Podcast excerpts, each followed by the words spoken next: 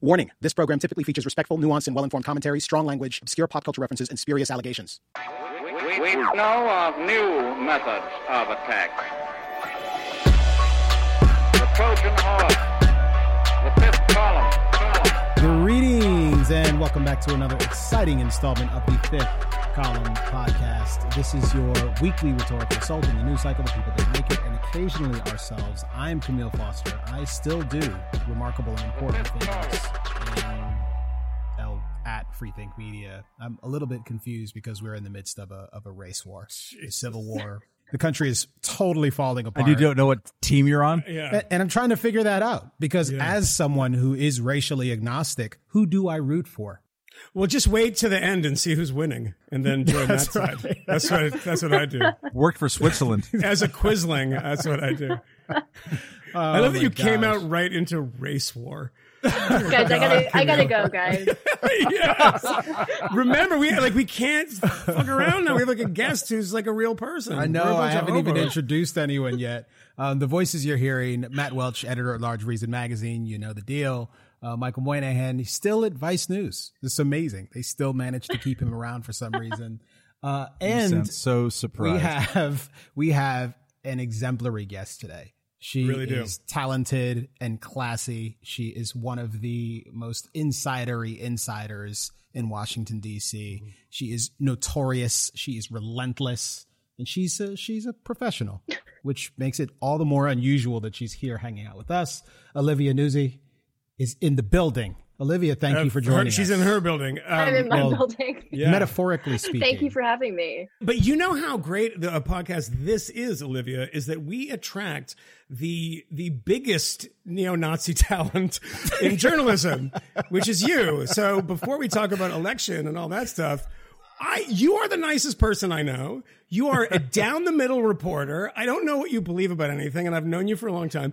And I go on I go on Twitter and there's like a hate fest against Olivia. I guess when they're attacking that Paw Patrol show, that really everything's fair game at this point. But uh, but what is up? What happened? I well, I said that it was important. Thank you for calling me nice, by the way, as if I'm not like a huge bitch to you for the last five years. um, but um, It's comparative. Yeah, yeah. I um I tweet. Well, it depends. People have been mad at me for for a long time now. I don't know actually which thing you're talking about. Um, but I, you know, I shut off my mentions in like 2016. I only see them from people I follow, so I miss a lot of. I know I'm really in trouble when I have like 50 mentions now because it's just people who are ordinarily polite to me, but who are telling me I'm an asshole this time. um, but I um, I miss a lot of people being angry at me, um, which is good. But I also live in a bubble now. But I think people were mad at me last night because I said it was important to be a nice person privately, uh, which is controversial now. Wait, Is, is that a controversial why? take? I guess so you know because I see all these people saying now, and and they're mostly talking about Bari Weiss, Yeah. but saying it doesn't matter if you're nice privately. You know, it doesn't matter if you say, "Oh, that person's so so sweet" on a personal level.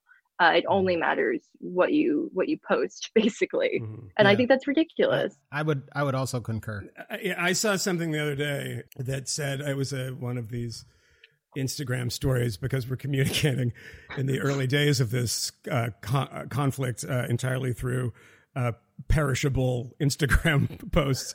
Uh, one that said, um, you know, if your parents are literally, I can send this to all of you. If your parents say bad things and are racist, or if they if they are on the wrong side of X, Y, or Z issue, um, is it coming upon you to stop talking to them? And Right. I, and I saw your um, a colleague actually at New York Magazine, Andrew Sullivan, who's been on the show, post post something that was funny about um, somebody had it was a screenshot of someone comparing the moment we're in right now to Scientology. And that was the first thing I thought of. I was like, oh, it's you have to disassociate from your family members who are like doing are, are you know corrupting the brain. And that's kind of the same thing here is like, I don't care if this so and so is nice. I used to say that about people that I disagreed with all the time. Like, you know, it's kind of a thing in DC. You come across people who are totally bonkers on things and you see them Right. at parties and see them, and they end up being nice people. And you say that now, and it's like, oh, you know, the, it's the old communist thing of, of, um, t- tell me whose side are you on, you know? And like Right. that was that was like a song, like uh, like a marching song of like whose side are you on? And I've never felt that until now. it's really terrifying. Yeah, I mean, I would never argue that people shouldn't factor in what people believe and what they promote, the Hmm. ideas that they promote, right? And I said as much, but it didn't matter. People were still like, "Oh, you know, I bet you, I bet you loved Hitler's talk." Wait, was that a real tweet? there were multiple. Yeah, I About actually Hitler's looked at the replies.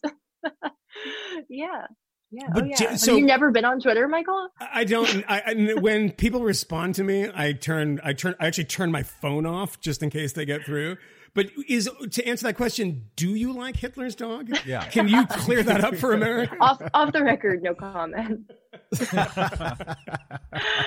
no, I just think I just think it's so it's like this sociopathic way that people are are interacting with each other now where it's like the only thing that matters is what you post. And if you do post, you might be in trouble. And if you don't post, you also might be in trouble. Mm. And it's just I just think it's ridiculous. It's not how most like nobody is on Twitter.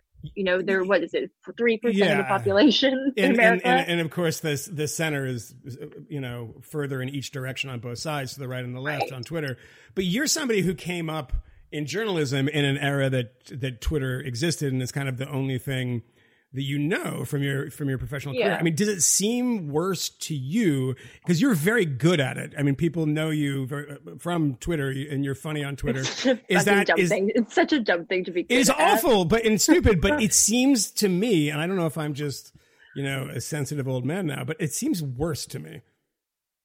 Yeah, I mean, for me, it's difficult to tell because when I uh, was was getting my start, and Twitter was super important to me, and and it's like the reason why I have a career in a lot of ways, right? Because it gave me a platform and, and a way to express myself outside of the bounds of like normal, um, the normal hierarchy in journalism, where you have to break through different barriers before uh, you get to a certain level of, uh, you know, a certain platform, right? Uh, but I I realized at some point in I think like 2016 that I was no longer punching up when I thought I was. I was like punching laterally or punching down. Like it was no longer okay for me to tweet someone's like dumb article who's like a colleague and be like, this is a stupid fucking headline or whatever I would normally say.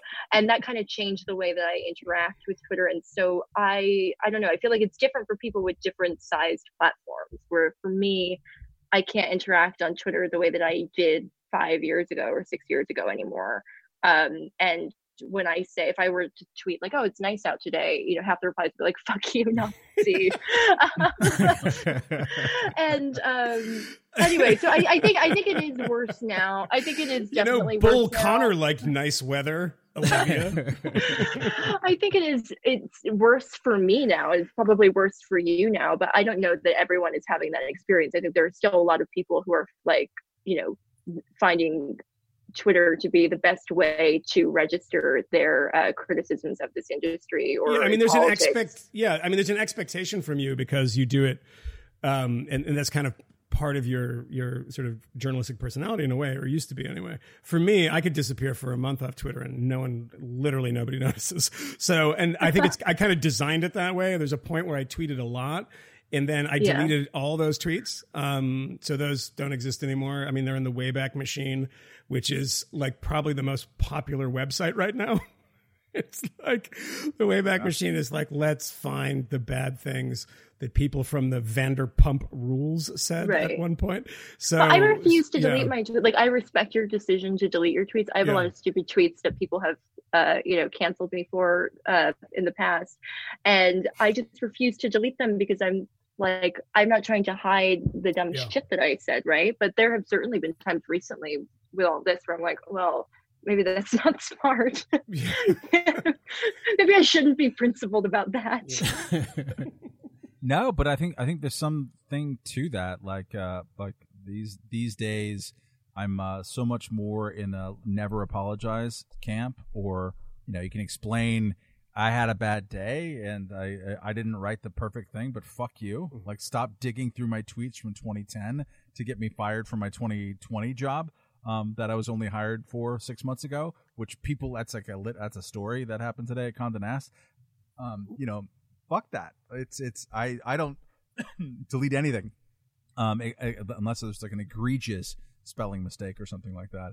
Um, but that's but mine's it, mine's you not a fear of cancellation as much as it is at embarrassment of what I used to think on certain issues, and like it's almost to me like not wanting to show people a picture of me in like 1998 because it's if you think I look dumb now, I mean I, I, that's Well, what I I'm mean, trying to your hair. Well, th- I mean this is just I don't even know what the hell this is. Wh- When the mob is coming, it does. It, it doesn't matter. This has happened, and I, I can't talk about this, um, so I'll, I'll refer to it. But this happened Right. to a friend of mine who's completely unrelated to. Who's not a friend at all through publishing and journalism. Is a friend because it's uh, like a, you know, their kid's friends my kid kind of thing, and happen to go through is going through the same exact thing, and um and like a lot of different people this week or this past uh, two horrible weeks for journalism, which might be the worst two weeks for journalism in my lifetime, really. And I don't I don't think that I'm exaggerating. Just in the way that the the kind of values that I would have hoped would be important to, to journalism are being now just like gleefully burned in a fire.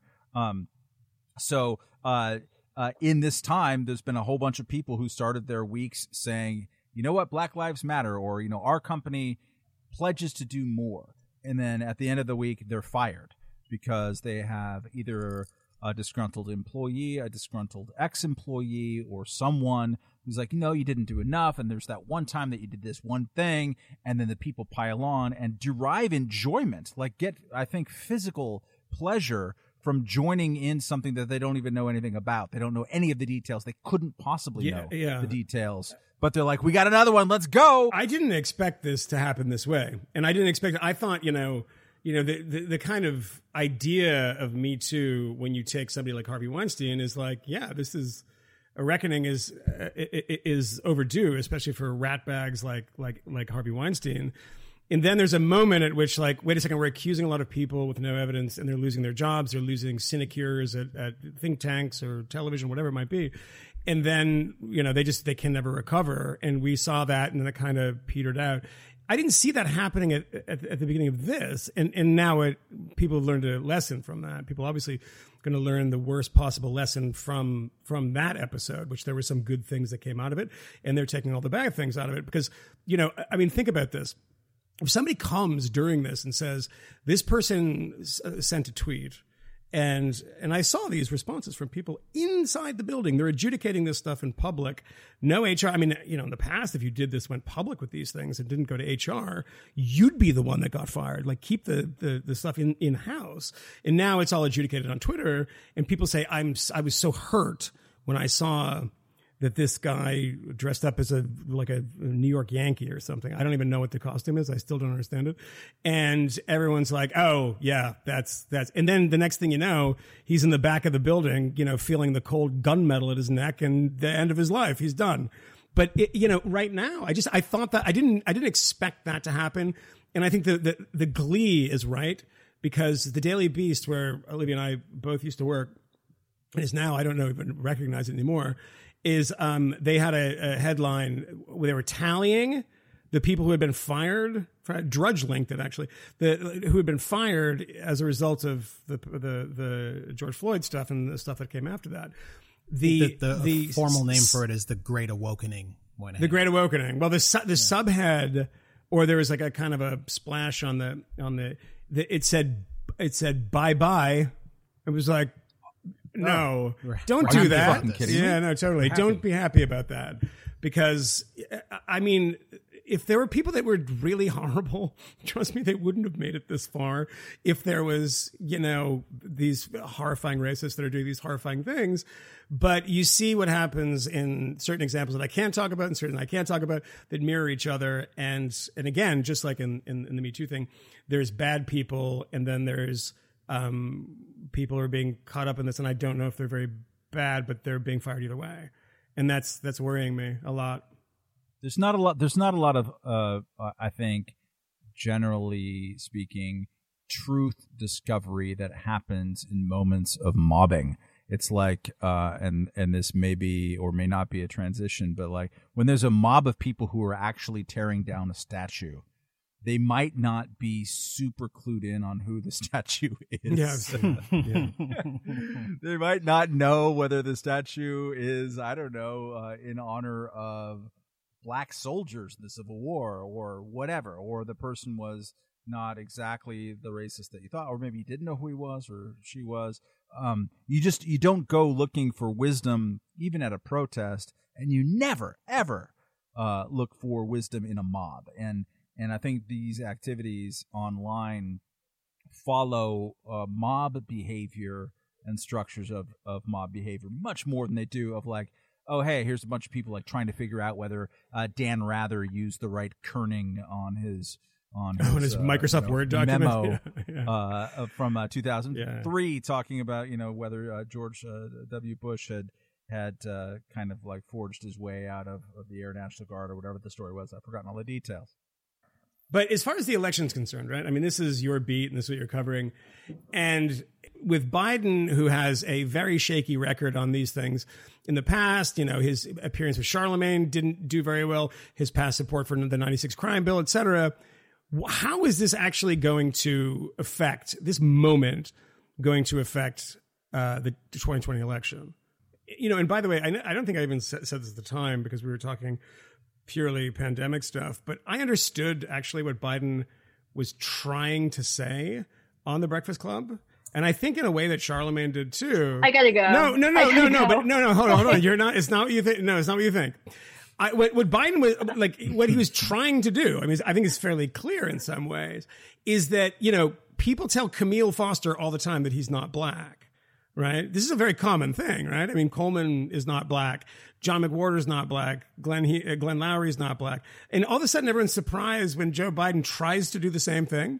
And he's trying to say, like, look, you're not black if you don't vote for me. You're like one of those black Republicans, and we all know that they're bad. But when it's in the in the mouth, drooling out of the mouth of Joe Biden, it comes out that way. And so clear, I, it seemed fairly clear to me that he was making a, a statement that was dumb and offensive. I, I mean, I, I find it offensive when people say it about Kmele or people say it about about anybody else. It is, I, I find it deeply offensive. More so, I think, than a lot of other people who don't find it offensive consistently. But when Biden said it, everyone's like, whoa, whoa. And I'm like, yeah, but this is a common trope in politics is that there's one way to be black. And unfortunately, Joe Biden has decided to get into that business too and say it, but he's Joe Biden, so he says it in a very, very awkward way. And the redemption now, of course, is that is that you know the the, the Veep stakes, and that this will be the thing that if it is not you know a black woman and, and that we have a, a number of choices at this point that we're people are talking about then there's going to be a lot of upset in that uh, Joe Biden better do that. And I mean, do you th- is that is that do you think he's going in that direction? Is that a wrong assessment? Because I hear it a lot. I mean, I think for a number of reasons, it- it'll probably be Kamala Harris, and and one of them is just in a strictly practical, practically speaking, she is has been vetted a bit by the media, Yeah, right? right. She already went through. Uh, we know about her past as a prosecutor that has been litigated um, in the media, whereas some of the other people who have been mentioned as potential picks for him um, are not familiar to the national political press in the same way, and thus I, I think are more vulnerable uh, when reporters start poking around. Right? There's just it's more powerful when you discover something than when you bring it back up in the press. Um, but you know, I, I also think this is a difficult moment for Joe Biden, and and this is something that I've thought a lot about with him. Almost everything that for him is a strength is also a weakness, right? He is an incredible, he's incredible one on one with people. He's really good at relating to them. But also because of that, people think he's creepy because he sometimes crosses the line physically and, and there have been allegations about him making women uncomfortable by touching them. But that's how he relates to people. He touches everything in sight. And then when it comes to I got to start um, doing you know, that. Just start of- randomly touching things. See, this is what I do. but he, you know, he has a lot of support uh, among Black voters, but also his history with the crime bill or the way that he's uh, talked about Black people or stories that he's made up uh, related to Black people um, is something that is used against him frequently. Um, so I think, al- you know, almost everything with him that he would talk about as being, um, you know, that you would say is Joe Biden's strength can also be used as a weapon against him. And I'm sure Donald Trump is like preparing to do that. Um, but I think on this, especially, you saw the kind of the awkwardness where there are all these calls for defund the police right now, and Biden is being attacked by the Trump campaign for allegedly being on board with that and for that being his policy. And then you have biden coming out and saying no i don't believe that. Mhm. and you know I, I support and i'm listening to the protesters.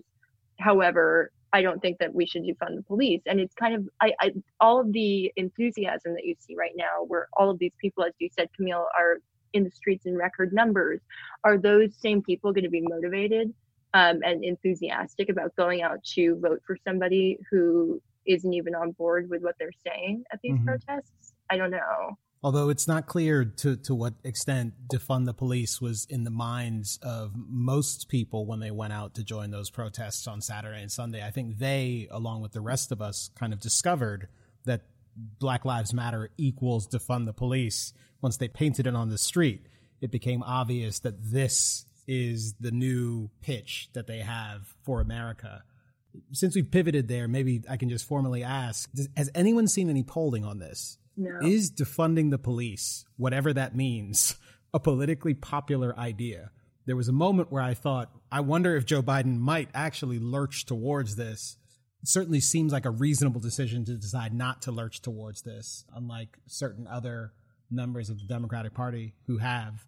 Do you suspect most voters are interested in this? I have not seen any polling on this. I, I looked uh, today, the day that we're we're recording this conversation. Um, I didn't find any. I'm sure some some person is some nerd is calling people to ask about it as we speak. Um, but and maybe we'll have numbers on that in the coming days. But you know, it's one of those things that's in there obviously is some dispute about what it means exactly, but it's one of those things that I think maybe sounds more radical than it actually is in practice. I mean, there uh, are a lot of compelling reasons to in in specific communities most police departments are obviously funded by local governments to not use the police when you don't actually have to and when the police have been used to answer problems that maybe they don't have to be used to answer. And i think when you interpret it that way it's really not that radical right? It's kind of it reminds me you know some of the conversations about prison reform you know where you're just talking about using um, drug courts or you know making people go to rehab instead of imprisoning them it's that same kind of rethinking of how you use your resources but it does sound quite radical when you just use the slogan It, it's it's unclear to me what these people mean, and I agree with everything that you just said. And, and as a matter of fact, I think Kmele and I Great, Kmele and I thank had a conversation about why are the uh, you know I guess it was Alex Tabarrok who wrote that like why are the police The enforcing marginal revolution. Yeah. yeah why are they enforcing traffic law is that a, a place where, where the police have to be to be to be used and the problems that come with that i see that as a perfectly you know reasonable conversation to have unfortunately it's it seems to me that these people are ex- exceptionally bad at packaging political ideas if they want to use language like defund the police. And their first example of that is Minneapolis, which actually seems like defunding the police entirely.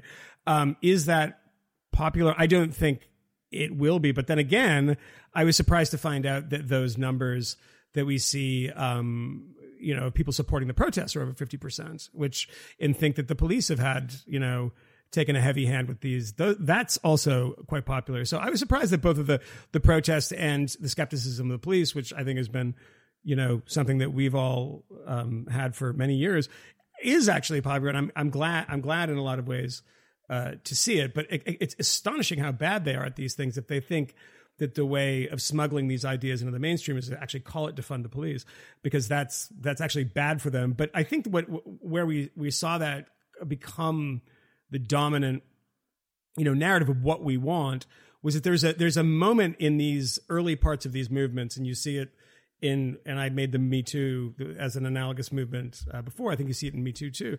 Is that at the beginning people are really testing the outer limits and they're not getting a lot of pushback of like what we want. This and you say things and people are scared, they don't know what's going on and they just say yes and essentially defund the police became I don't think as we've talked about on the show that's definitely I don't think it would be a popular idea amongst black Americans. I mean the idea of course among you know annoying white uh, liberals, to be very specific about it, is that they think black Americans sp- speak and think with one voice and one block, and that's why we talk about black Americans in these ways. So I don't know if that's presented that popular. You know, we talked about that that interesting book, um, Black Silent Majority, about the you know war on crime stuff that was driven so so much in the 70s and 80s by people within black communities who were tired of of the violence and the crime in their own neighborhoods. And I, I wonder right now um, when we see a weekend in Chicago that we haven't seen since 60 years. I think that was the highest death count in 60 years. In one weekend, 80 people were shot, or was it one day? 80 people were shot it's it's astonishing. So I don't know how you go there and say I think the solution to this problem is to defund the police. And I think Joe Biden would be an absolute fool to think that that is a, a winning idea amongst mainstream Democrats and sort of on the fence uh, uh, centrists. From what I saw today, and this is just people saying it on Twitter who are journalists. I didn't click through the links, but that uh, the sitting plan that Joe Biden has having to do with police involves increasing federal funding for local police departments by like $327 million. It's mm-hmm. not a defund. And, and like, if you wanted to pivot to a get rid of some of the most egregious funding mechanisms for police that distort their incentives, which frankly is, you know, 15 words instead of three. Um, I think I think people be into that. Like red light cameras are super unpopular the entire globe over and especially the United States because people understand that this is a way to fund the police that uh, sucks and they don't like it, right? Um, uh, it, civil asset forfeiture, to the extent that people know about it, they're horrified that police, local police budgets, uh, sometimes really uh, significant degrees of their funding comes from that. I think those will be saleable. I think just the idea of somehow defunding the police, like after you defund the police, then what? um, you have this sort of public safety issue. Like in New York, where where uh, um, at least Moynihan and I live, um, uh, the public school system has gone through this thing of like, well, we got to get rid of get the cops out of the public schools um, because of the racisms. Um, and like, man, if um, I, I'm not a huge fan of having cops in public schools. I don't think cops in schools is a good look. Um, they're there because of school shootings to be clear. Um, and so people are worried about that. Um, and you know maybe some other uh, structural incentives. But like if you actually see the cops, um, they are probably not the racists. Mm-hmm. you know, it's it's the black lady cops at my uh my eldest daughter's schools. It's the sweetest guy in the world who's a who's a uh, uh, a Latino uh, cop at uh, at my uh, uh, youngest daughter's school. Like to say that in the name of racism. Like you can make an argument in the name of, of like power, and we shouldn't have people with guns doing this. All right, that's a, that that is an argument. But to um, to make every argument uh, constantly about uh, the racism of people who work in institutions institutions that are staffed in New York's case by predominantly non-white people. Um, so that's a little bit awkward. Um, and you know to pre- pretend that there's going to be any place outside of the uh, Capitol Hill Autonomous Zone in Seattle. By the way, shout out to those people. I can't wait to visit Chaz. That looks great. Um, I'm excited like, to see what happens. To be honest, because I, don't, I don't live there. It's great. well, Moynihan, what was the name of that place? Like in uh, Scandinavia somewhere, some kind of like Freedonia. Oh, you know, uh, Christi- uh, Christiania. Free- Christiana. Free- Freedonia, by the way, is in a Marx Brothers movie. Christiania is a place in uh, Copenhagen. Yeah, yeah. Uh, it says, yeah, it, it like, says you're uh, now leaving the European Union, and it's just a bunch of hippies smoking weed. Bunch of hippies who, who like have like weird, you know, drug gangs, and it's all screwed up. We did a feature on that in Reason early in my uh, tenure there. But like, uh, you defund the police, okay, uh, great. Now who's doing public safety? it's, it's, like there's going to be an entity that does public safety afterwards everywhere. So yeah, I don't think I don't think that it's gonna catch fire in the whole country. I saw Olivia opening her mouth. Maybe it was just to spit spit on us. no, I mean, I just don't, I don't really, I maybe you're right that the slogan is off putting, but most of the details I've seen of what it actually means does not mean to dismantle police departments or to get rid of uh, police in general patrolling uh, a neighborhood or a town. It, it means to rethink the way that you deploy police in a community and mm-hmm. rethink whether or not they should be handling things that maybe police aren't necessary for. Maybe you could use a social worker for instead. So I don't think that that's a radical. No, I agree. But call it. But but why not call it rethink policing? That doesn't really have the same ring to it. Yeah. Well, I, I mean, uh, defund policing has a ring to it, and people run in the other direction because most of the people I know. Well, we don't know that yet, though. oh, but- we don't know that yet. But I mean, I do. I think the fact that sixty percent of the country agrees with Tom Cotton to send in the military is probably Right. an indication that Yeah. most of the country is not going to go for this idea. Yeah. At, at a minimum, there's a great deal of confusion about what this means. And it's certainly the case that some people say defund the police. There are members of the Black Lives Matter faction that have said explicitly abolish the police. Right. Um, and right. certainly we saw with that, that dust up um, with, uh, what's his, his last name is Ferry, right? Uh, Mayor Ferry, um, who was, or is it Fry? Oh, in Is Min- it in Fry Minneapolis. or Ferry? Yeah. Yeah. Mayor Fry, Ferry. think. Is it Fry? Let's call him. I don't Mayor know. I don't Ferry. know. I like He's always that. wearing a mask and he looks like he's call him 12 years old. Yeah. Yeah, Yeah. Let's call him Ferry. Mayor Ferry. he, he, he looks like he's nine, but he was giving that impassioned speech and talking about all of the work he still needs to do personally and how difficult this is for him. And um, but there's definitely a lot of racism, and we need to fix this. And they take the mic away from him and they say, "Will you support defunding the police? We don't want men with guns shooting us down in our community. What don't you understand about this? Will you do it or not?" And he responds, I do not favor abolishing the police department. And they tell him in no uncertain terms, because it's hard to get this confused, get the fuck out of here. You get out of here. Um, his walk of shame is actually one of the most astonishing things I have ever seen in American politics.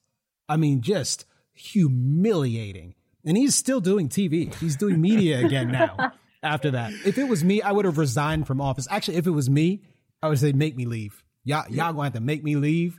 I'm the mayor. I'm not going anywhere. Um, but he left. why Got you have to get be, out of Appalachia, motherfucker. I mean, you have to be mentally ill to want to be a politician. Yeah, Like, that's there's no exactly other right. explanation. There's no other explanation for why anyone would subject themselves to anything like this, this type of humiliation, Ugh. or media. I guess you have to be mentally ill to Absolutely be in media.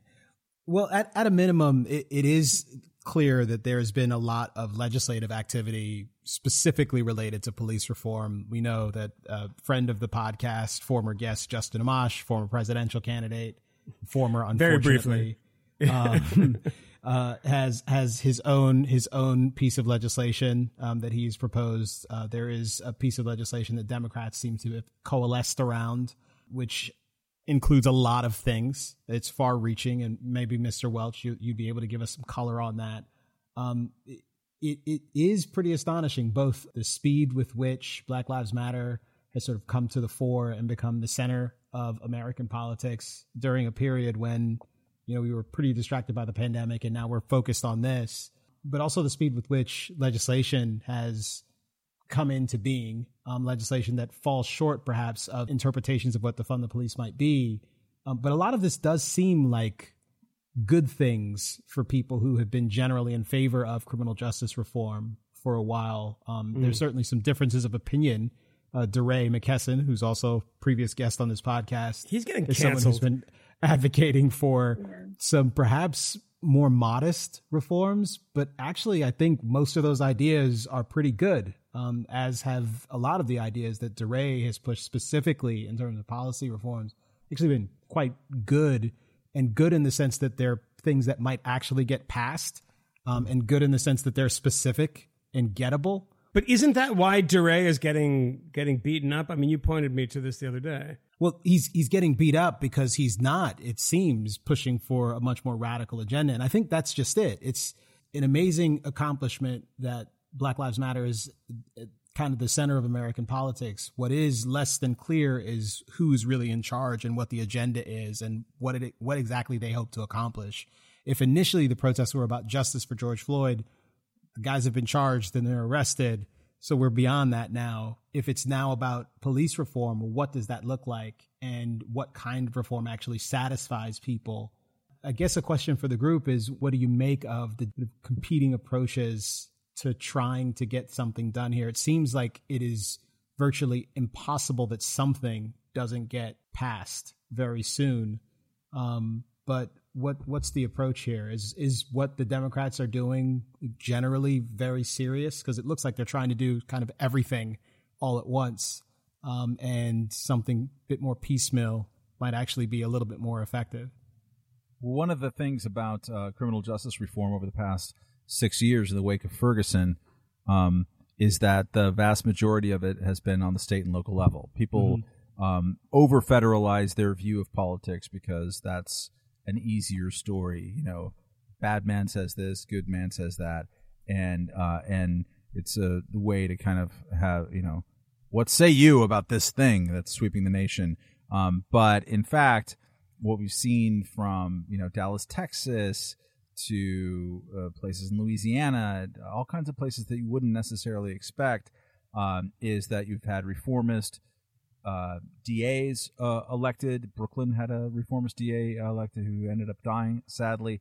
Um, I'll give one example of a thing that happened that was good. Uh, it happened yesterday, today. New York uh, legislature, which does almost nothing good ever, terrible place. Um, they repealed uh, police secrecy laws called like mm-hmm. 50A yeah, or something yeah, like that, yeah. which was like the New York is a big government union state. Um, and so, uh, and it's also uh, has all these kind of by now antiquated laws set up during the progressive era in the name of governmental reform, but then ends up a hundred years later being kind of a way to uh, featherbed all kinds of government corruption. You know, the, just think of the Port Authority for example, which was supposed to, he was founded as a way to reform and liberate good governance away from corruption. How much did that work out? Um, but anyways, um, they repealed this police secrecy law that allowed for bad apples, repeat offenders in uh, the NYPD and elsewhere to not be found. Um, that was done. Um, so I think you will see much of it on the state and local level, and that stuff. And I've said this before, but it's always worth highlighting that stuff has been agitated for by a mix of uh, religious conservatives over de- over the decades, really, uh, super progressive lefties and libertarians and civil libertarians. They've been like getting together and figuring out how to do this stuff. Koch and Soros have been agreeing on criminal. I mean, it, st- it started with Chuck Colson. I mean, after Chuck Colson yes. went to jail for Watergate and comes out, you know, more evangelical and, and more interested in criminal justice reform. Conrad, Conrad Black went to prison and came out yep. a, a, criminal justice. I mean, look, it's kind of easy. Bernie, makes you, Bernie Kerik, Bernie Kerik, right? I mean, nothing yeah. makes somebody more in favor exactly. of criminal justice from going to prison, right? Exactly. So Bernie Kerik, well, I, Bernie Kerik's the best example. Probably. I, Kerik but, is a scumbag, but but I will say that Chuck yeah. Colson actually did do a lot. Uh, where where yes, he Kerik, did. Kerik didn't. He's just an asshole. Right, but I mean, you're right. I mean, it's been very interesting. It's been interesting to see criticisms from people like Tucker Carlson of the Trump administration for criminal justice reform because some of these people just hate Jared Kushner so much that it seems to color color their interpretation of yeah. like anything that Jared has anything to do with. Um, mm. But you're right. I mean, I always think about. I mean, Texas is such a fascinating case study about Republicans, um, you know, taking this reforming to doing a, a total 180 on criminal justice reform and rick perry who killed more texans than i think any other governor uh, he is a, a, murderer, I think.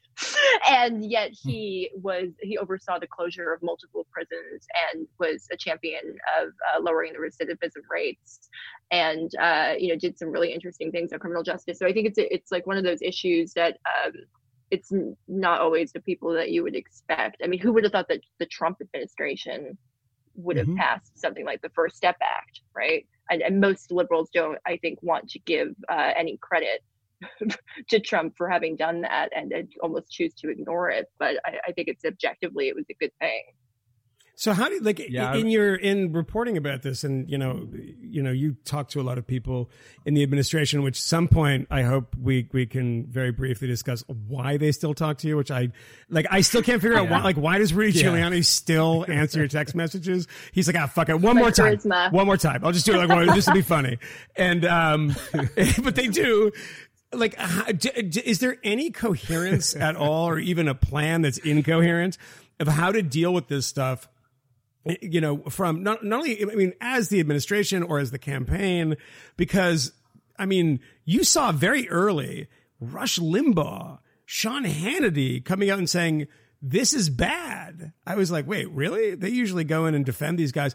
So there was a kind of a universal, even amongst the the the shithead um, right, like the, the the sort of talk radio right, which no matter what Trump says, they slavishly follow along in that sort of slobbering, sycophantic way.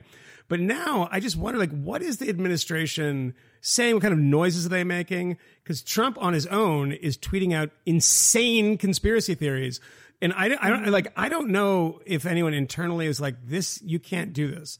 If there's some point at which somebody will actually intervene, I keep on thinking that's going to happen. It never does. But what is the response? I mean, is there some like, is there a war room even happening of like how we're going to respond to what's going on in the streets of America right now?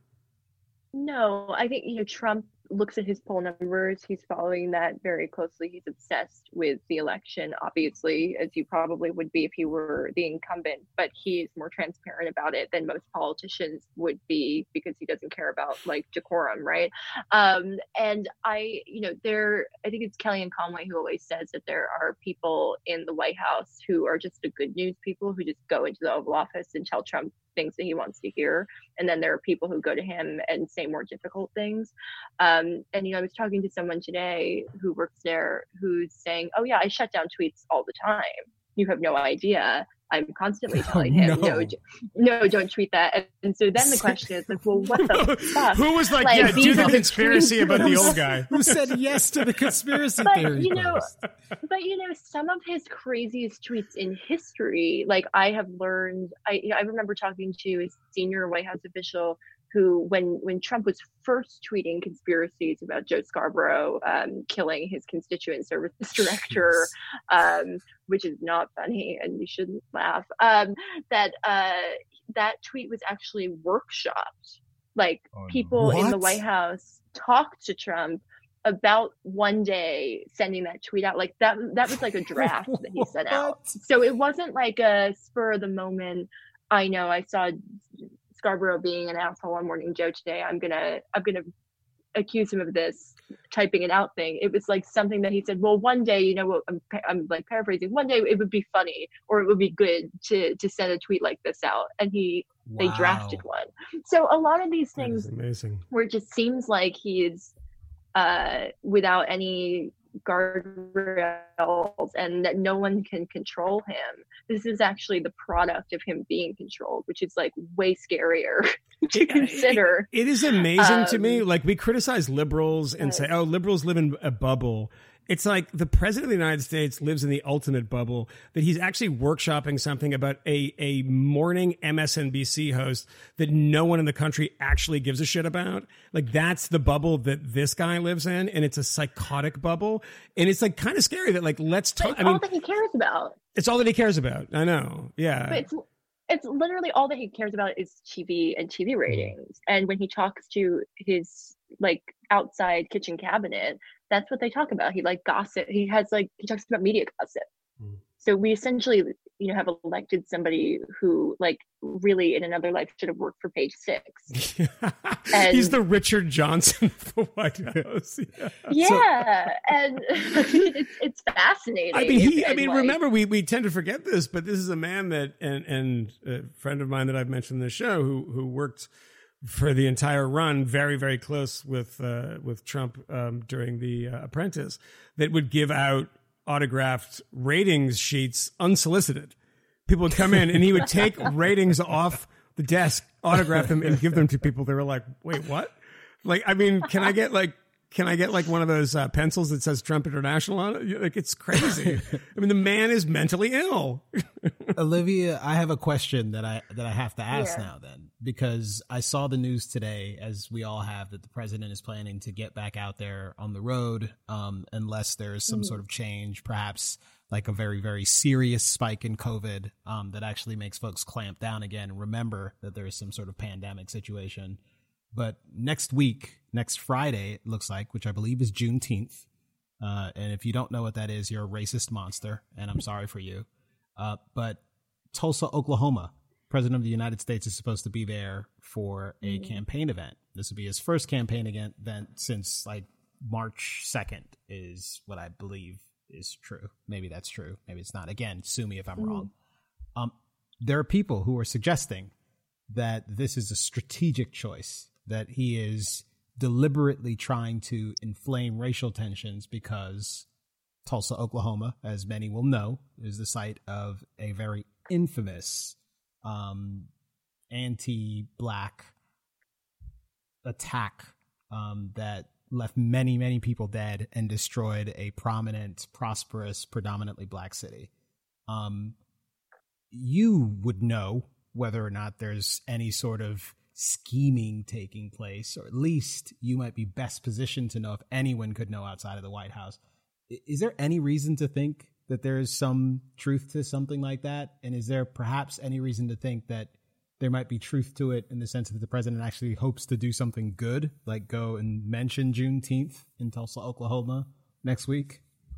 I mean, I don't know that I think there's any way that that could be good if he did that. Like, what? I, I don't think he would do it in like a healing way.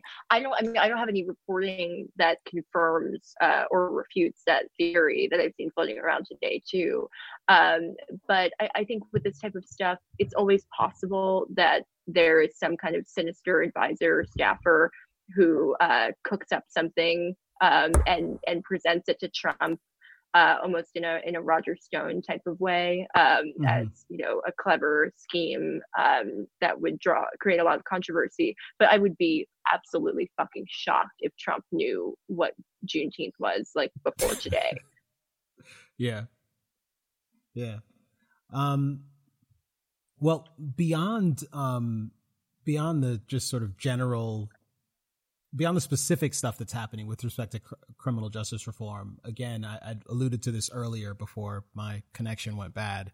The general sense about like how we've arrived at this place where you know, Black Lives Matter is kind of at the, the center of our politics. The entire conversation has shifted in a way, and most of the country seems to be focused on this in a way that they weren't before. And many people have essentially pledged to take this issue, the issues that they are particularly concerned about much more seriously.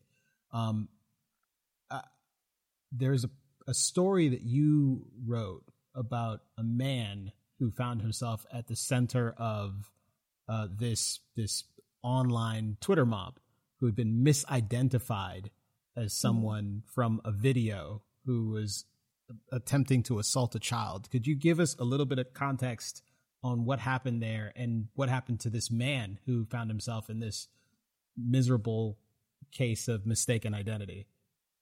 You know, it's funny. I, um, as you said, it's a case of mistaken identity, but our culture is such right now that I keep waiting for this guy who is innocent to be like milkshake ducked and should be in trouble should be in trouble for like not having known that he did something else horrible yeah. that, that people yeah, yeah. discover um, but his name is peter weinberg um, he's like a, a financial um, communications guy um, who works at hedge funds and um, he just was working from home uh, on on I think it was June 5th when he suddenly started getting these irate messages via his LinkedIn. Um, and he thought that they were spam at first, but it turned out that he was identified by like Twitter detectives as the person in this viral video, this guy in spandex on this little bicycle, um, assaulting uh, a girl who was putting up Black Lives Matter posters um,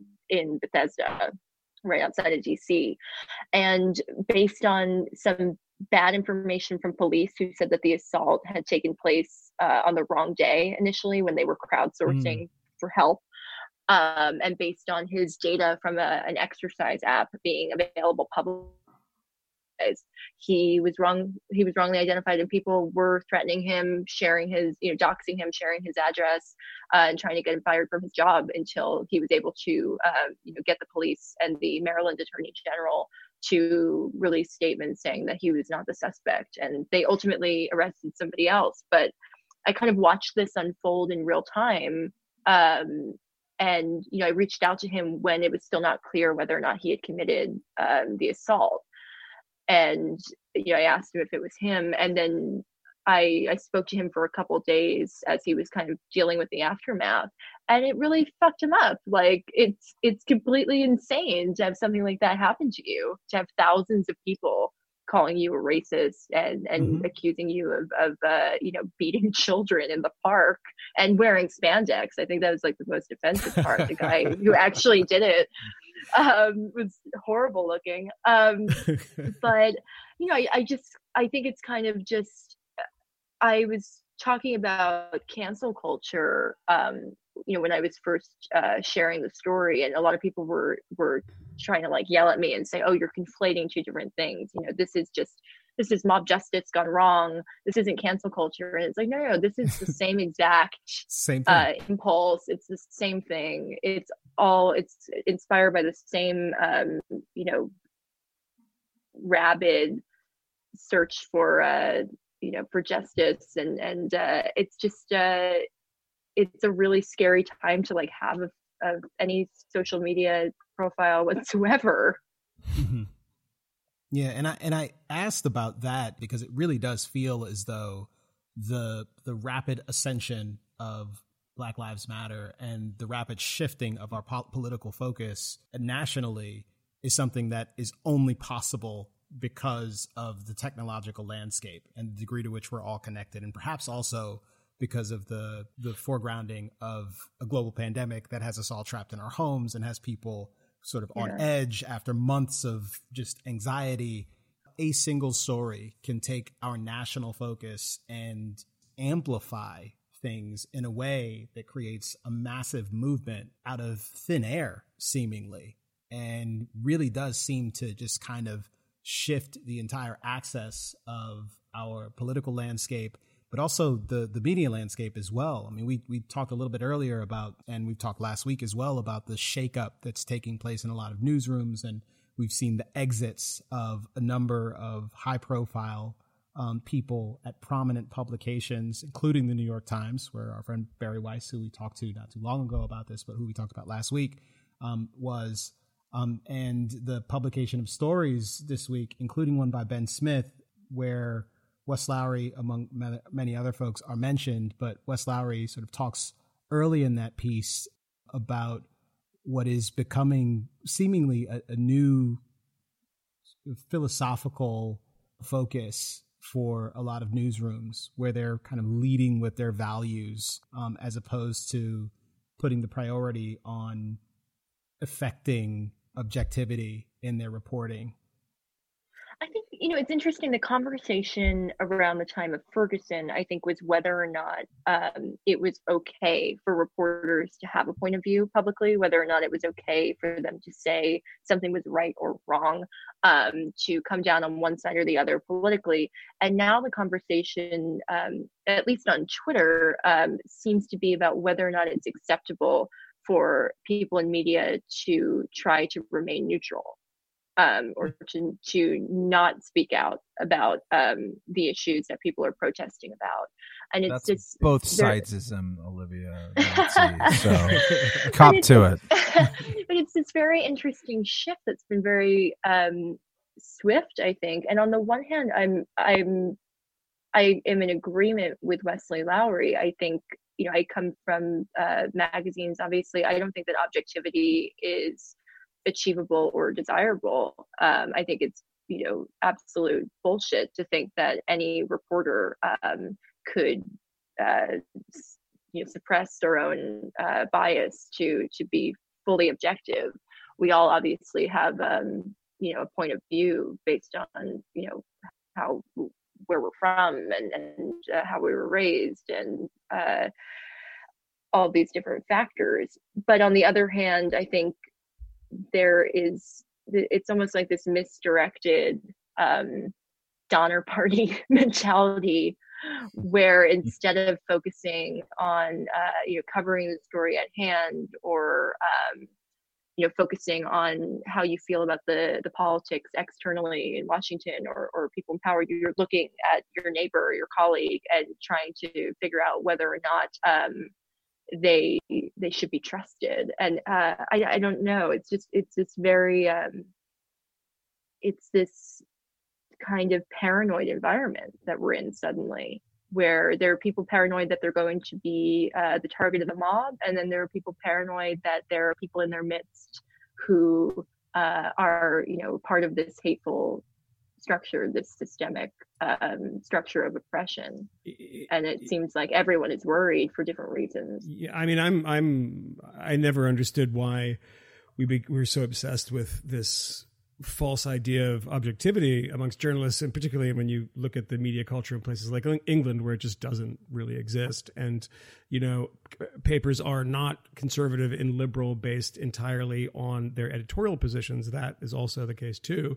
But the Guardian covers lefty kind of stories. The Telegraph kind of covers righty kind of stories and that's just the way it is. I mean, it used to be that the Daily Mail covers like the best mothers stories. eating their young. Literally, the only things that I care about now is what the Daily Mail reports. I was like, I don't know. Who still has the page three girls? That's well, all. Uh, I nobody actually. Those are all gone. Which, yeah, not allowed. Not allowed. We lost the culture, Matt.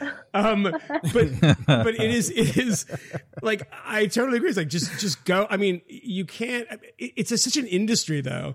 Imagine the number of people would be out of work in DC if we all just decided that that was no longer a thing. I mean, how is Brent Bozell gonna gonna you know feed his children when he can't get a journalist in a gotcha moment saying something they actually believe about a party or a or, or, or, or, a the, the, well exactly right. I mean, Brent Bozell is like a thing of the past.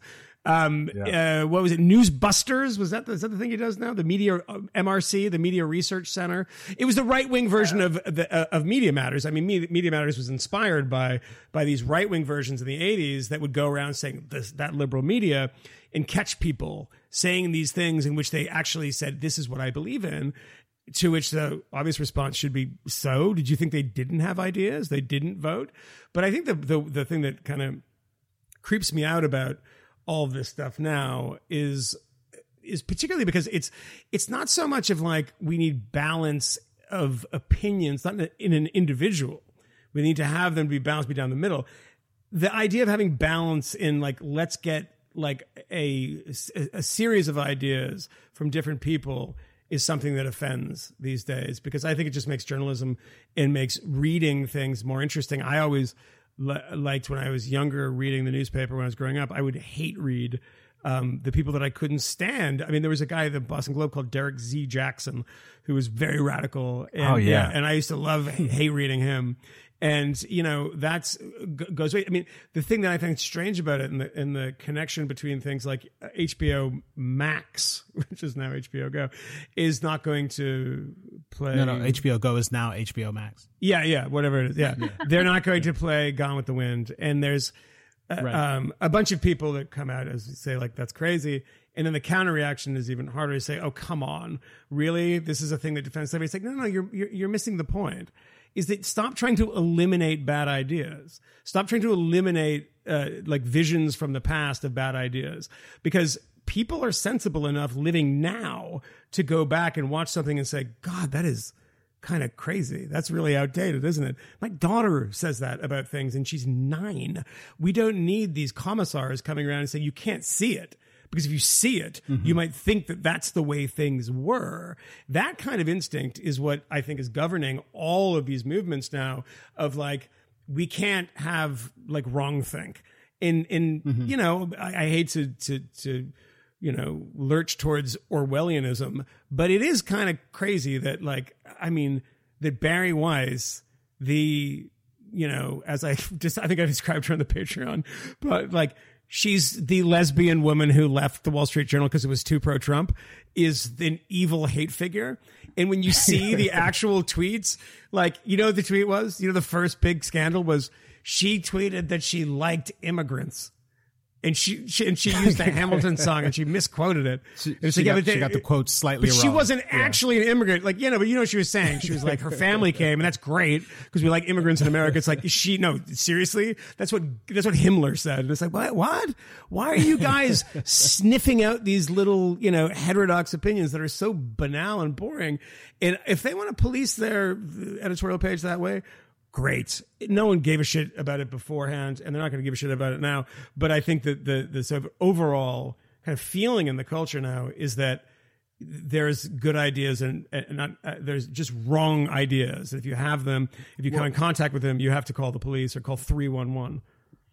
That that sounds right. And Matt, I, I want I want you to to perhaps try to answer the question, but I'd like to give a, a slightly different context because I'm remembering something I saw um, our friend Thomas uh, Chatterton Williams tweet uh, about this same story. Um, and when Thomas was parsing it, you know, it was the same question about like objectivity and the obsession with objectivity and sort of presenting both sides in the story.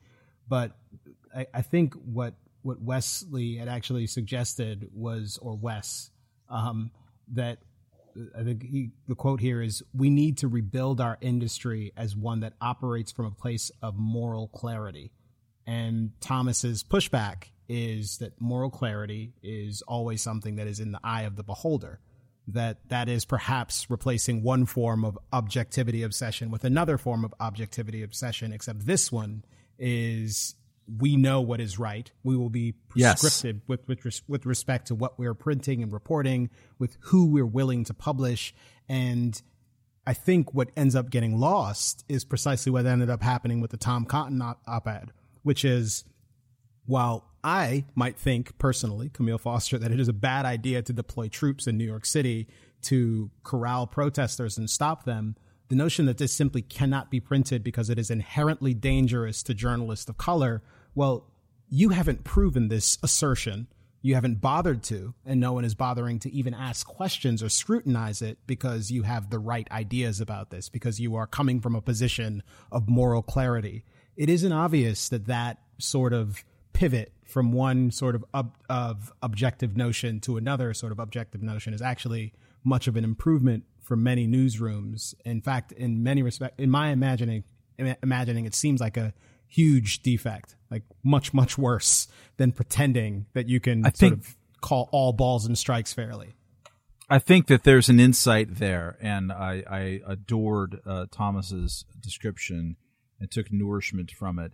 Uh, we are replacing factual objectivity, which, to be clear, no one really has been like claiming or or or like holding up as a virtue for like 50 years. People have been throwing darts at, you know, objective journalism since before I was born and I am officially old. I was born during the Lyndon Johnson administration. I am not young. Really? No, it's true. Yeah. Wow. Yikes. Yikes. Come on. That is no, a- don't. That's not that is nice. amazing.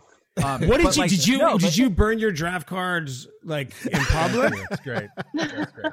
Uh, no, but like, but like, that's what the new journalism, uh, like revolts and the uh, and the uh, alternative journalism that arose, radical, uh, you know, free press stuff that came up in the '60s was like, dude, your objectivity is bullshit. If you you know read uh, Hell's Angels by Hunter Thompson, the first 75 pages of it is dismantling existing authoritative sounding either journalism or police reports and saying this is crap. You don't know what you're talking But just to be about, right? clear, that in new journalism, it was also quite fun of making things up, whether it was Hunter Thompson or Gail Sheehy or people like that. So it went a little too far in the Correct. other direction.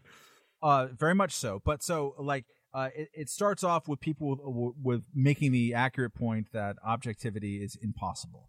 Um, and pretty much the people who made that argument won that argument and said, okay, but fairness is important, right? Like we can't pass every single choice. Margaret Sullivan had an uh, insipid, Michael. Is that how you pronounce yeah? I think you could say insane too. I didn't know where you were going with that. Yeah, Uh, she had a, a column in the Washington Post a couple of days ago about all this. Stuff you hate her so she- much. It's amazing. I think she's a really, really bad columnist. I think she's one of the five to ten most I overrated love her. columnists in there. Yeah, She's Yeah, so you're lovely. wrong. I, she's lovely, and I love her. She's lovely in person, but in like on the I love page, her. she's terrible. you're I think she's Uh, but- thoughtful. Uh, so uh, anyway, she was fighting against the straw man of people want the uh, objective journalist. Like, no, uh, people want. Uh, and she pointed out rightly within that that every single choice that you make in journalism, what am I going to cover? Who Yeah, am I going to sure. talk to? What's the headline? All these are subjective. Uh, that's that's like self evident.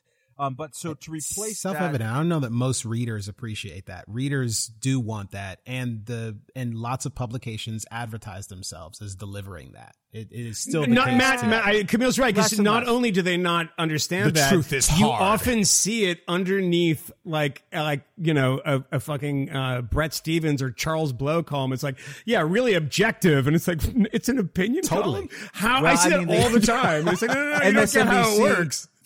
MSNBC and CNN, both of which I can watch for about five minutes at a time, um, uh, you will always have this like you know after Trump talks or after somebody they don't like talks, will say you know that's what this person said, but we're here about the facts. It's like Yeah, Andrew yeah, Cuomo at his Uh-huh. goddamn uh, press conference every day. It's about facts.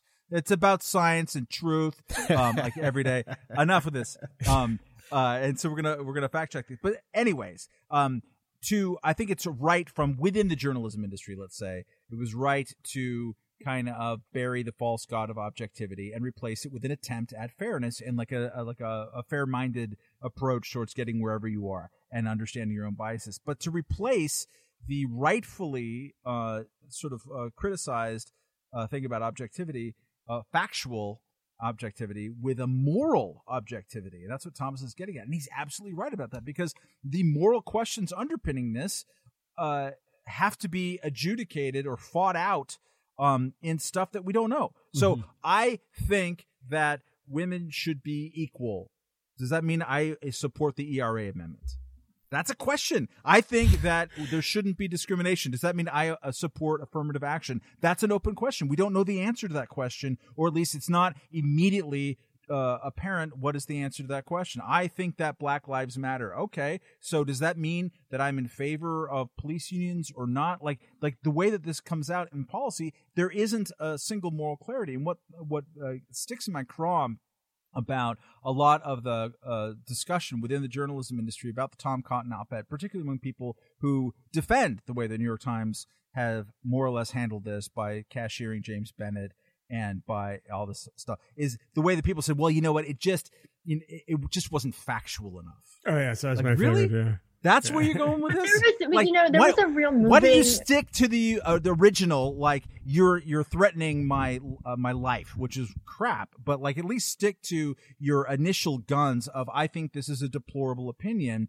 To say that this, you know, suddenly we care about facts on the opinion page to a degree that you know they only moved the 1619 project to correct its factual errors six months later right? And Nicole Hunter was right in the middle of like a, uh, defenestrating James Bennet here. Um, it's not about facts. It really isn't. Um, I would be, and, and I tried to institute this when I was at the LA Times. I think that op-eds uh, should be fact checked at like five thousand times more than they are currently. Um, it, it is uh, a, an ongoing kind of calamity of that. But don't dress this up as facts. There was a guy, and sorry, Olivia, to cut, cut No, you off, uh, but Kmele teed me up, and it's his fault. Um, there's a guy who wrote a terrible column today at You're on meth, man. at Vox. I am. He doesn't uh, care about Da- women's rights. He cut me off. Obviously. Named David Roberts uh, at Vox. He's still going. Who's basically yeah. Just let him Yeah, go. He's yeah. canceled Yeah, no, It's misogyny doesn't have an off button, Matt, does it? uh, who was making the argument that we can't, you know, we that like in an era when the Trumpist right no longer plays by the rules, we can't uh, any longer abide by the normal liberal traditions of nurturing a public square because the broader truth is more important. And you know, we've been shackling the New York Times for too long. They can't really call uh, Trump the racist he is and that kind of stuff. In the midst of all of this stuff, and he's also like holding up the Tom Cotton is uh, factually wrong. He says he writes this sentence: "The Republican Party, as a fact, and like he doesn't support it with anything, the Republican Party has drifted further right than any major party in the democratic world." Hmm. Period. That is Like, is this is- insane. that- that- that- that's just a factual thing that we're talking He's- in our factual fact column He's- about why Tom Cotton He's never should not. He's be never been to allowed Hungary, to is he? Unfacts. Hungary's a pretty fun country Uh, to go to. Go to Budapest. It's Might find some uh, things it's great, there. So that all that all interests me. I'm sorry, Olivia. Go ahead. Oh no, I, I don't remember what I was going to say. she but- was, she was actually going to say, I have to go.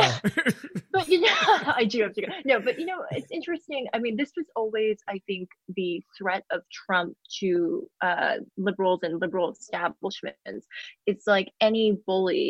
Um, the risk is that he will force you to uh, kind of degrade yourself uh, in his presence. And when I would always get so um, nervous to see reporters um, or, or news organizations um, changing the way that they behaved or the language that they used to deal with Donald Trump, because I think that the problem is trying to um, or allowing him to force you into behaving in a way that you wouldn't ordinarily behave. And that's true for other politicians who are trying to go against him.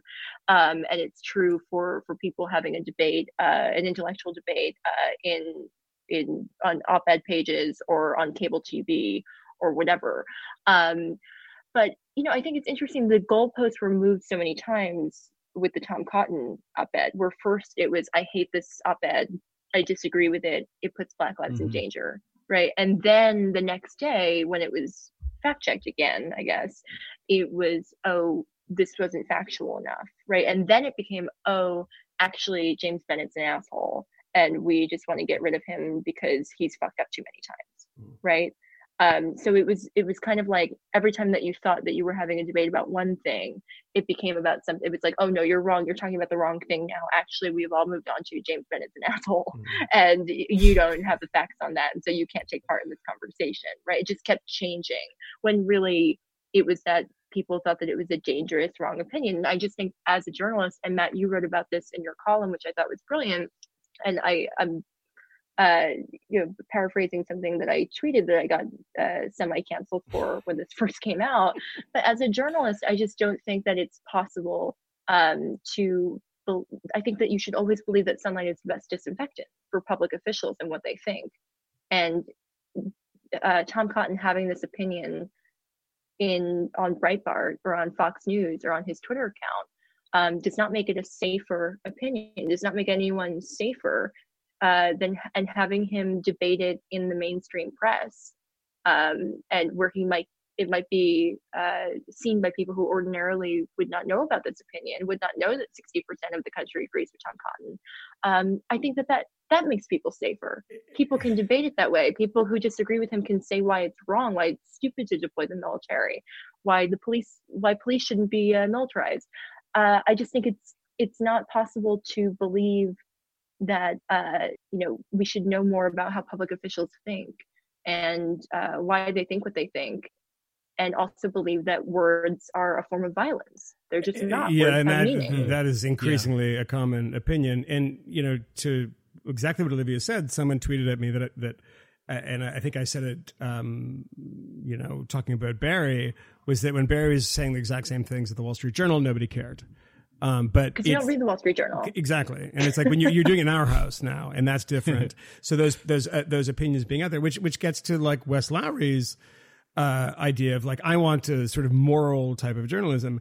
To which the obvious response to this is if you want if you want to go out there and just tub thump about you know your opinions about what this should be and lace it through your column or have the chyron button at cnn that says without evidence. You know it's always like without trump says without evidence.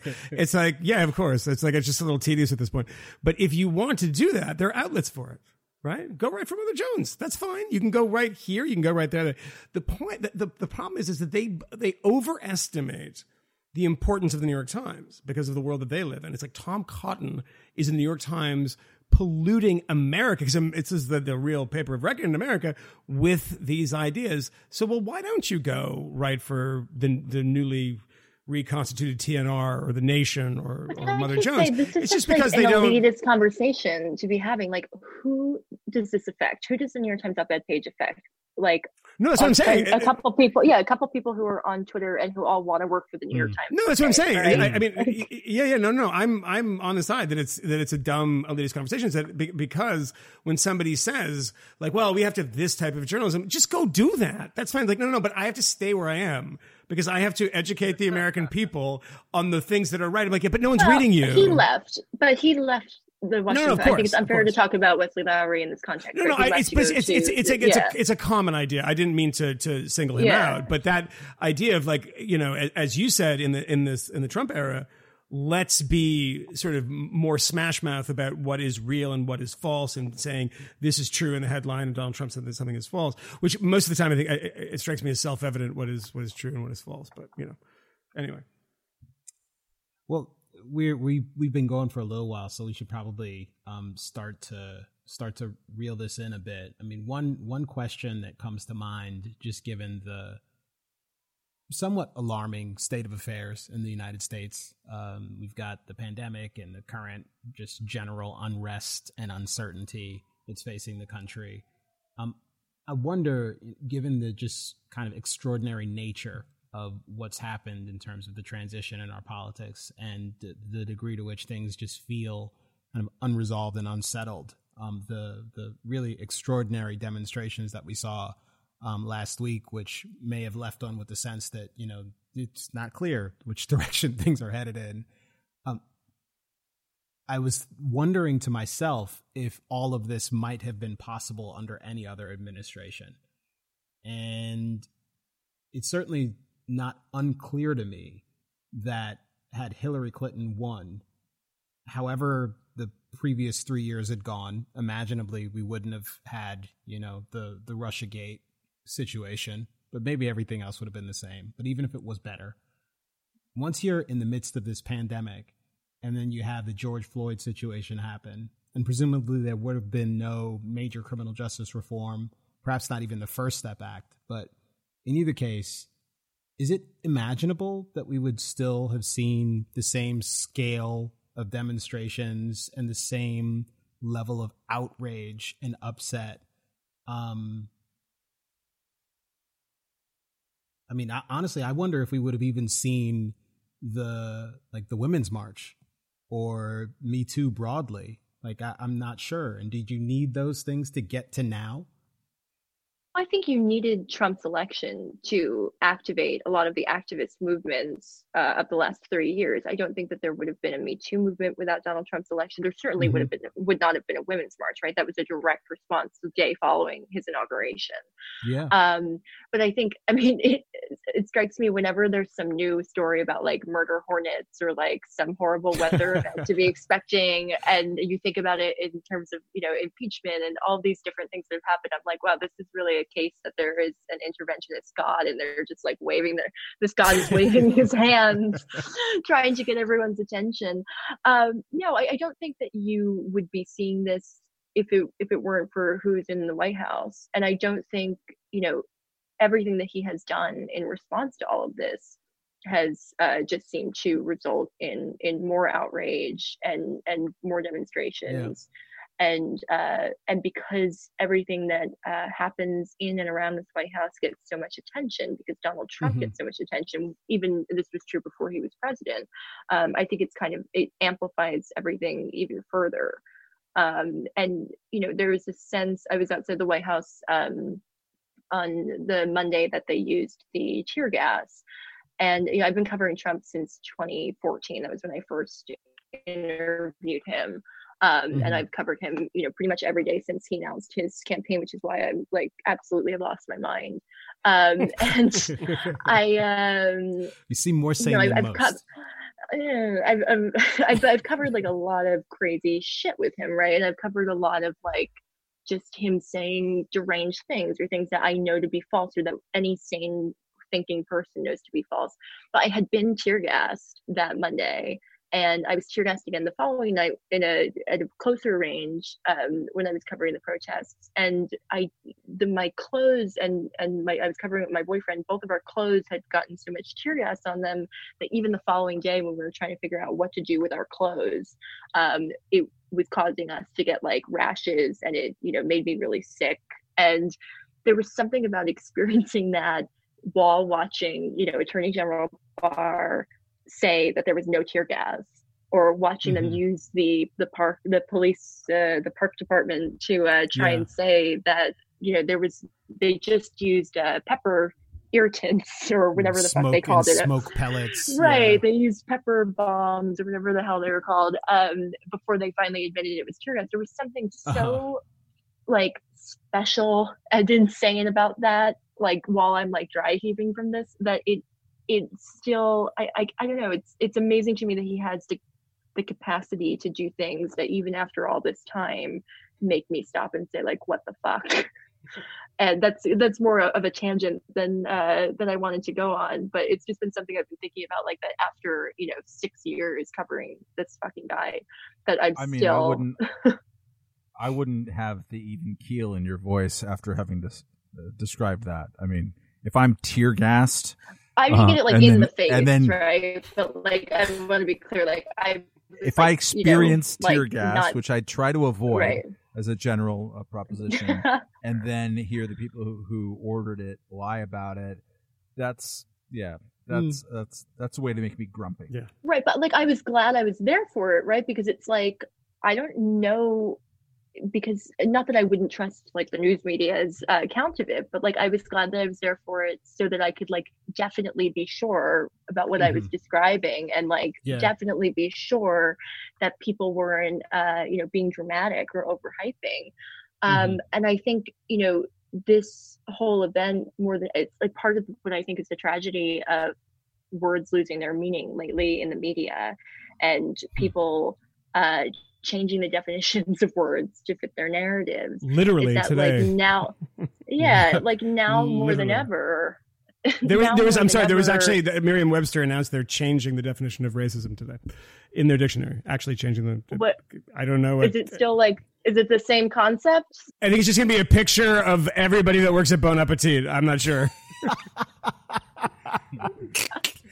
Uh, well, the actual answer is they're expanding the definition to include systematic racism. So now it says racism is also a doctrine or political program based on the assumption of racism and designed to execute its principles.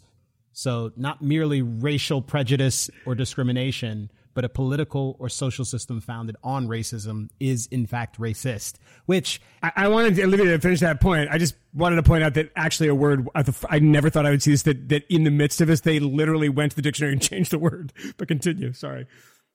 but I mean, my point was just that I think my, my point was just that like I I've never felt more like it be more clear to me that you need to try and go out of your way to be specific and accurate and uh, not overhype things or not use Mhm. language that is confusing to people. And I think you know, in it's almost like in all of our being overwhelmed by all of the news that there is to cover and how emotional people are about that news for for a number of reasons some of them completely valid instead of focusing on doing our jobs as journalists we're kind of focusing on uh, the wrong things and trying to Mhm. you know root out people who are not pure enough in our midst and it, I, I think it's just really really concerning too. I'm sorry, as I'm saying this, Trump just his tweet just came up. It's law and order Oh, in all caps. And it interrupted my, my Wait, feed that- of this podcast.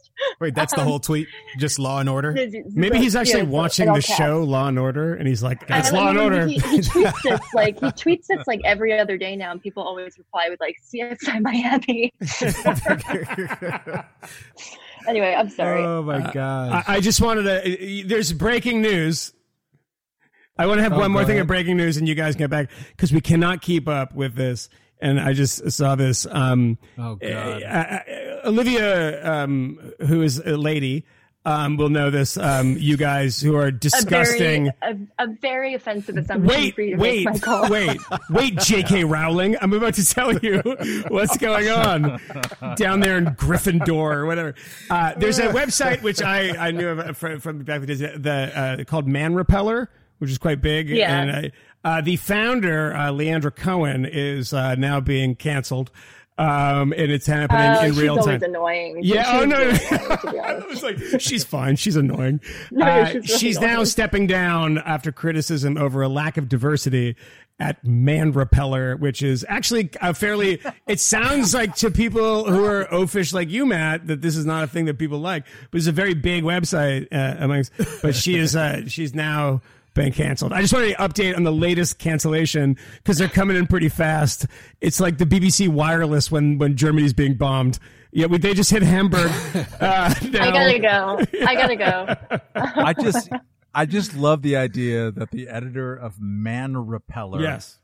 was fired or resigned To be because clear, she wasn't being inclusive enough. Website. Yes, yes. To be clear, It it's a was fashion, website. It was It is- not like it was. It It's not not, Andrew like a reduc- Dworkin's. It was not like a, a you know. Yeah, it's not. It's not like the uh, the, the Um, sort of Oberlin College uh, Women's Studies department made a news site.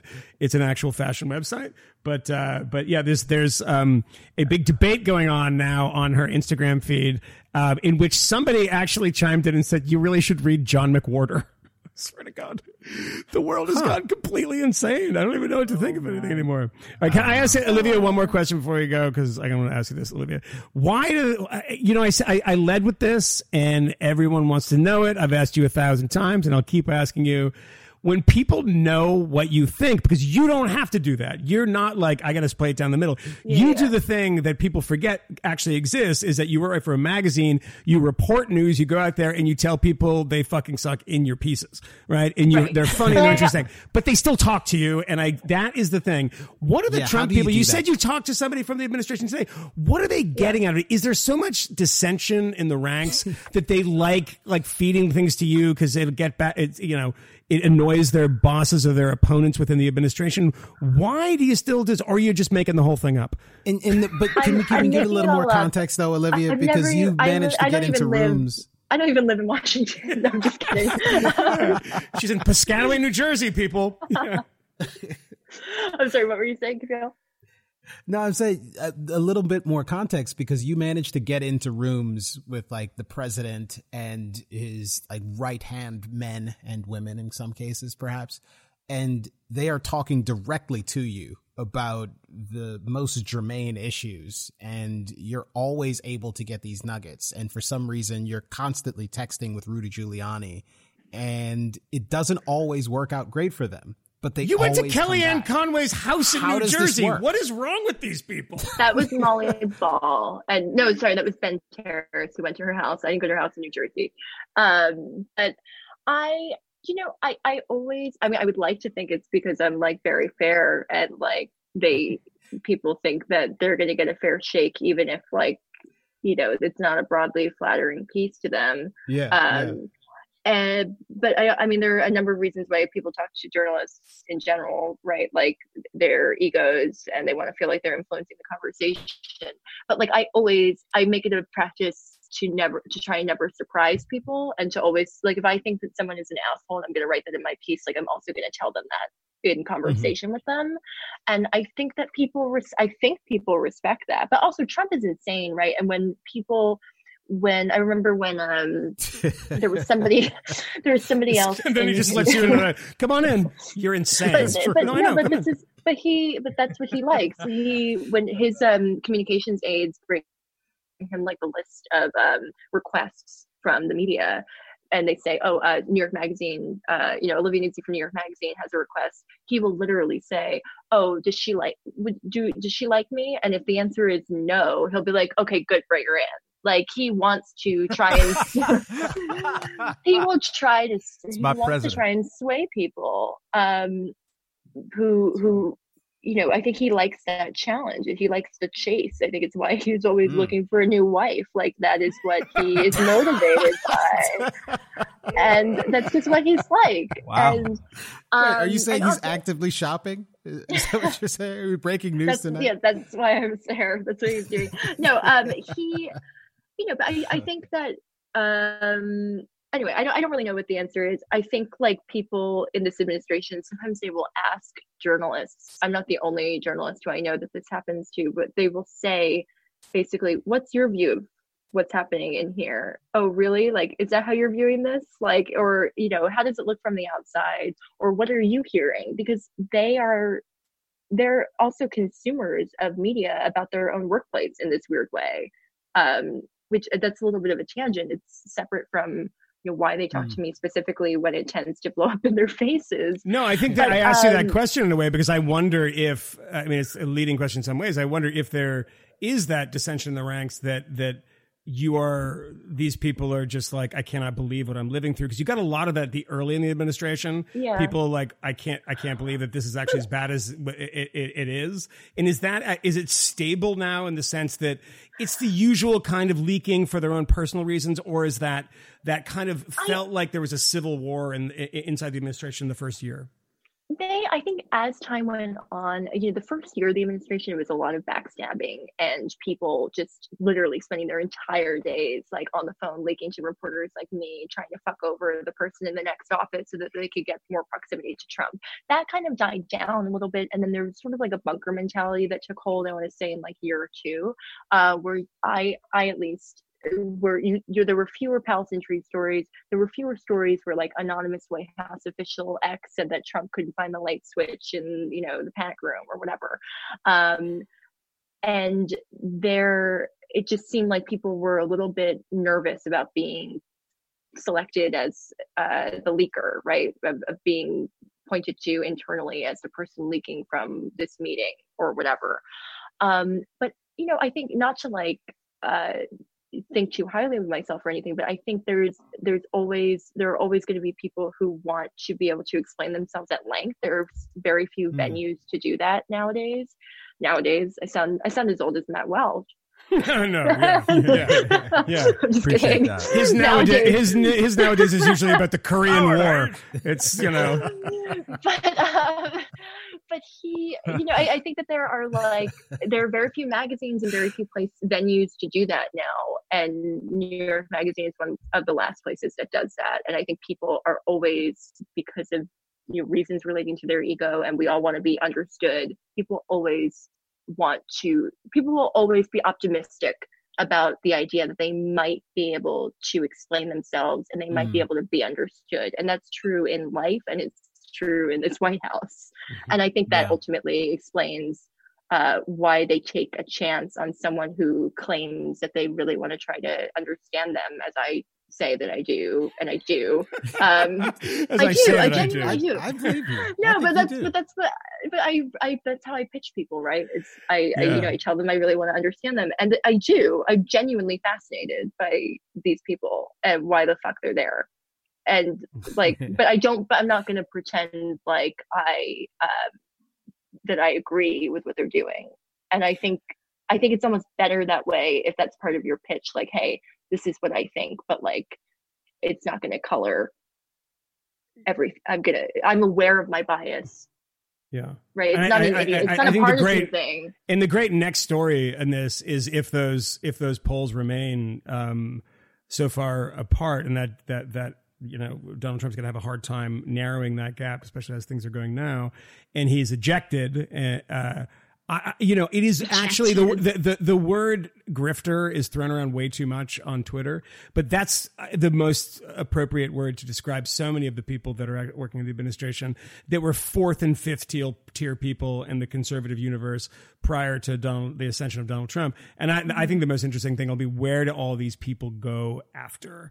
Because mm. did they remake the party enough to actually infect and and get sinecures in the institutions of the party, which will remain and will still be the Heritage Foundation, will still be the RNC, et cetera, eh, or they go back and have like you know radio shows and like local markets or something. Well, I think because there's the so story of the Republican Party post Trump is going to be fast. I mean, no matter when it yeah. when post Trump happens, if it's yeah. in November or in January or uh, you know four years after that the kind of the ideological uh, existential crisis on the right that will mm-hmm. ensue mm-hmm. once their uh, god emperor is gone is going to be fascinating it's going to be fascinating to watch um, yeah. and I, I, you know there are people like tom cotton who seem like maybe they'll be the logical heir uh, mm-hmm. here but who knows what will happen we've in the last several months i feel like we've we, there's been enough news to fill uh, you know several lifetimes so it's like who knows what's going to decide the election when we don't even know what's going to decide decide the news cycle tomorrow what are you going to look for in terms of like I, have seen some uh, overly hopeful uh, anti-trump people say oh my god i don't know who it was lisa murkowski or, or susan collins um, actually said something stronger than oh maybe that was a bad thing for him to say. I think about the Buffalo guy. Who knows? Um, um, I, I, was just like as a as an aside, uh, in in thinking about Trump tweeting that maybe the 75 year old man who was pushed down by the Buffalo Police Department was like an Antifa plant uh, because like radio wires or something. I was just sort of like having a quick flashback to like the beer summit with Henry Louis Gates was a problem for a lot of people. Oh yeah, just like well, what the fuck world do we live in now? Uh, but anyways, um, mm. like, uh, uh, you know, Mitt Romney marching in Black Lives Matter. What are what are like some signposts that you were looking for? Like, will this person start to say these types of things about Trump going forward? that would uh, lead uh, you to kind of conclude that maybe Republicans are eyeing the exits. They're like, okay, this is going to be a loss. I'm going to have to alter uh, my pitch a little bit or where what side I'm on right now um, going into this. What are you looking for? Who are you looking for? How they behave between now and November? and this know, is I'm the not... last question, so you got to give us your 2020 prediction as well. I mean, I'm not looking for anything in particular, but like I I think as the recipient of a lot of like off the record, I think Trump sucks, or off the record, I'm horrified by this, or off the record, I'm despondent, or I think we're going to lose in November from uh, Republicans in Washington. I'm just kind of skeptical of all the stories about, you know, how Republicans are really feeling. It's like either do it on the record and in public, or it's not real. Um, mm-hmm. and until people start doing, until there are 10 Mitt Romneys, uh, I kind of don't think that there's a real story there other than about, you know, the cowardice of people in power uh, mm. on, you know, in the Republican ranks in Washington. Um, and that's not to say that I won't print more of those stories between now and November, because I probably will. But I, as a reader, as a reader, I'm always skeptical of those. I, I mean, as for a prediction, I'm aware of how the media is I think there's a tendency to overcorrect for the mistake in in 20 or the mistakes in 2016 how we all fucked that up so badly and, and predicted the wrong thing. Um, but i still really do just feel like he's gonna win. I, I don't know why i feel that way. I like you know i can't report according to my hunch like yeah, yeah. that's what's gonna happen. But um that's just how i feel about it He's lost I uh, uh, Lisa Murkowski and Adam Kinzinger. I think it's over, Olivia. tired of those stories. They're all going to be Barry Goldwater walking over to the White House. Just, it's not going to happen. No. I don't. Did we lose Olivia? I, right on time? I just think um, I think I'm probably a little uh, you know have some PTSD from 2016 and and all of us. And I'm here. Can you hear me? Yeah, I guess you know. Yeah, yeah, yeah. No, yeah, barely. No. Yeah. I just said something really offensive. I'm glad that it cut out. Oh yeah, no, really? Yeah. no, I'm yeah. just kidding. Um, Your skulls are just yeah. smaller. Wait, yeah, exactly. I did the whole thing. I did the whole thing in a Chinese accent. I didn't know that was wrong. totally inappropriate. Oh god! All right, I gotta go. Goodbye, guys. Thank you for having me. Well, we will wrap it up now, but thank uh, you. But thank you very much. yes, thank Olivia. you. Thank you for Thank you for, Keep getting canceled. We enjoy oh, watching it. If listen, if you're still around, you haven't been canceled yet, and and I think no. you are uncancelable. uncancelable. Oh god, don't say that. Don't say that. You just jinxed it. You just jinxed no, it. No, no, you're, I... you're with me now. You're with me now. It's oh, fine. Look how well that worked out for Bari. Yeah, we're fine. great. Um, oh my god.